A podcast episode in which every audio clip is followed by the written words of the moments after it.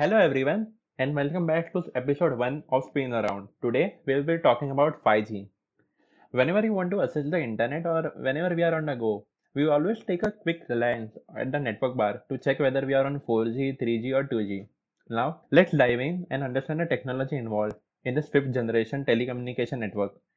This technology is going to shape the world of the future.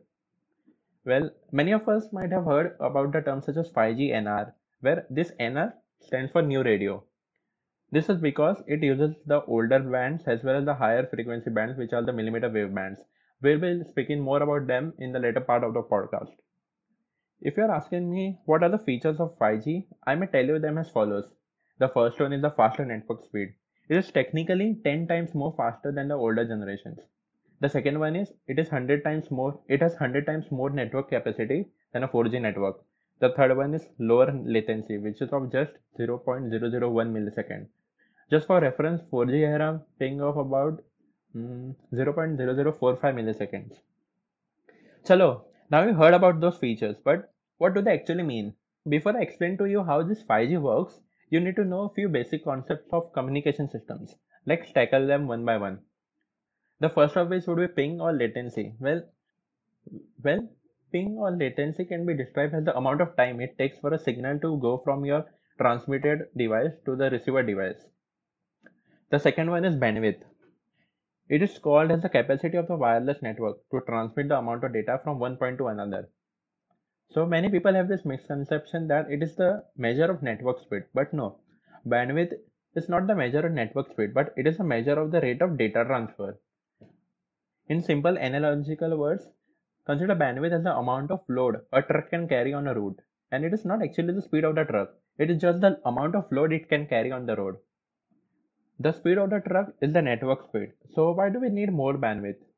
Uh, we need more bandwidth because we need to transfer more data from one point to another. So we need trucks which can carry more loads in analogical terms. The last one is repeaters. Many of us might be knowing about repeaters they are mainly used to extend the range of a signal. This consist they consist of they consist of a combination of a receiver and a transmitter. So now speaking of 5G, 5G is based on five pillars. The first one is millimeter wave, the second is smart cell, the third one is MIMO, and the fourth is beam formation, and the last one is duplex. We'll talk about this soon, but before we talk about those, we need to know how 5G is actually deployed. So there are two ways in which one can deploy 5G. The first one is the standalone way and the second one is non-standalone mode. Don't worry, it is not rocket science to understand. Standalone way uses the newer 5G architecture which needs to be built at every part like smart cells and all. It uses the frequency of 30 GHz and higher. And the non-standalone one is the one which uses the older technologies we have such as the sub 6 GHz for 4G and older. This non-standalone way is the simple traditional way will address the standalone one here, that is the real 5G, which we are talking about. So as, a, so as I told you that in standalone way, we are going to use frequency which are of 30 gigahertz and higher. So you might be wondering why do we need this 30 gigahertz or higher frequencies? Weren't this 2.5 gigahertz and 5 gigahertz completely fine for use?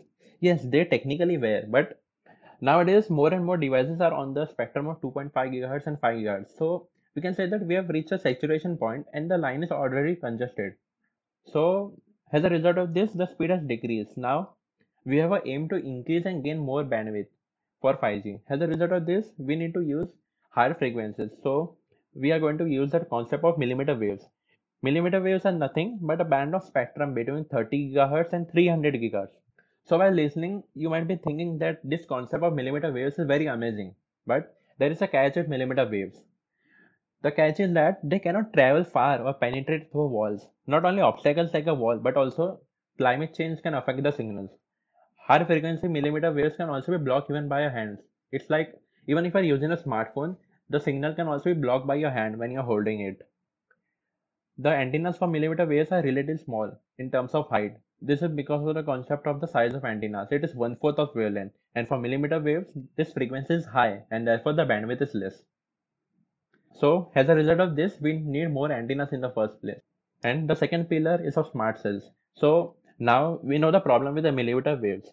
But how do we solve this problem? So we have two options. The, the first one is to create more towers, but this is practically impossible across the globe. So the what is the other way? The other way is to use smart cells. What are the smart cells? So the smart cells are nothing but similar to repeaters. They consume low power and they act as a base station to eliminate the physical obstruction. So by using these smart cells, the smart cells will be connected to the central tower and from this they will be providing range to all other areas which are needed. So the third pillar is MIMO. MIMO basically stands for multiple input and multiple output. By using this technology, one signal to tower capacity can be boosted to a whole new level because of multiple inputs and outputs. It is it is a technology in which all the antennas are used for multiple purposes such as sending as well as receiving. While earlier on we were using a particular antenna for sending and the other one for receiving. So the antennas at each end of this circuit are combined to minimize error and optimize the data speeds. So this requires more antennas. However, due to this massive input and output, there is going to be a lot of interference. This can be fixed by changing how the signals are actually transmitted. The fourth pillar of 5G is beamforming. Traditionally, whenever we want to send signals, we send them in a wide range. However, uh, we however in order uh, however with 5G, we are going to eliminate this and the signals would be sent in a form of beam in a particular direction for a particular user. Think of uh, this like using a torch and a laser light. The light of the torch covers a broader area. However, the laser light is just concentrated to a particular point. So this would help us sending quality signals or the quantity and also eliminate the interference which will be causing by using M MIMOs.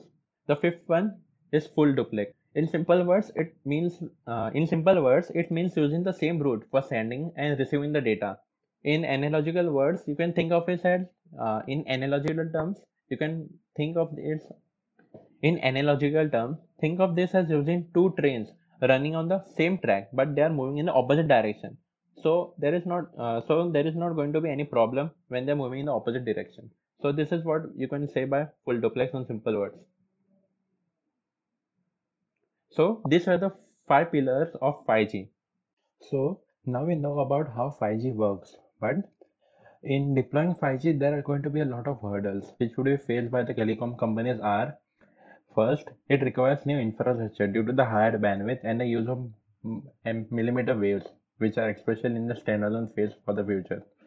Also, the devices which are 5G capable would be expensive until the adoption becomes widespread.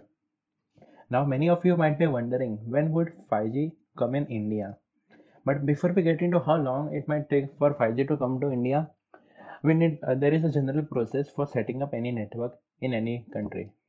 The first step is the government allocates the spectrum, and according to this, uh, auction takes place. Then, these telecom companies such as Jio, Airtel, Vodafone, etc., will bid for the same in the auction and then according to how the auction completes these telecom companies will build or modify on the infrastructure according to their needs and once they have finished building the infrastructure the last final step is a technolo- technological adoption across all areas either uh, it rolls out in phases that is only metropolitan cities like mumbai delhi etc will receive it and soon all the all parts across the country will receive it now we know the basics process for setting up any network but when would the auction or uh, everything take place what is the timeline?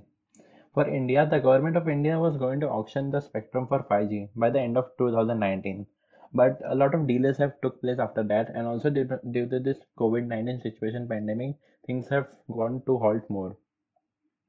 So as of now, we don't have any official guidelines about the auction for 5G. But soon, once all the situation calms down, we would be getting a 5G auction, and then after this 5G auction, companies like uh, Jio, Idea, Vodafone would might take about six months to one year to build this infrastructure and bring the rollout to be the people. So there is still a lot of time required for 5G to come in India. However, in Western countries like USA, etc., 5G has already been rolled out in phases in various countries in both the standalone mode as well as the non-standalone mode. If you're asking me when we might get 5G in India, according to me, the it will be roughly around 2021 end to the beginning of 2022. I think that is a sweet spot for 5G. Also, many of uh, also many people have been discussing about how 5G has a lot of radiation and, and everything. But let me tell you, this is not true. Talking about 5G, this technology is going to be based on millimeter waves. They work on 20 4 gigahertz to 60 gigahertz spectrum. So when the frequency is so high, the reflection rate of these waves is very high. As a result of this, even if these waves fall on your body, they will bounce back and won't absorb much into your body. Also, the radiations which are coming up from 5G devices are going to be non-ionizing radiations. So for that we have the SAR values which is set to 1.6. So I don't think there are any health hazards related to 5G. Also, speaking about the birds which died in Netherlands by 5G testing, actually there is a mismatch of date. The birds died between 19 October to 3rd November, and the experiment was conducted in 28 June under the FCC guidance, and that was also for just day. So we don't see a direct relation or scientific reason about the same. Thus, 5G is going to, thus 5G is going to be the home ground for connecting everything around us. But we need to build this ground first before we can use it. And it's not going to happen overnight, but only with time.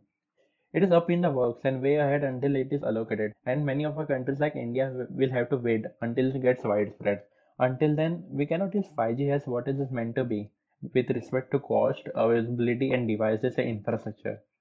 Definitely 2019 to 20 was uh, uh, is the time when world is seeing the first wave of 5G enabled devices. But it is better to wait for optimizations, which will be done in the second wave of 5G devices. And also companies like OnePlus, Xiaomi are already stepping into 5G devices. But in India, there is no point in buying a 5G device because because there is still going to be a lot of time for 5G to come in India. So I don't think uh, I don't think anyone should pay a premium to get a 5G enabled smartphone. And as I said, according to me, 2021 end to 2021 is the sweet spot for 5G. This is estimate on the basis of the availability of devices for a fair price, stable 5G connections, and decent data plans. Till then, let us cherish the 4G we have and wait for an amazing 5G experience. I hope this episode of the podcast made you well aware of the upcoming 5G network. Thank you.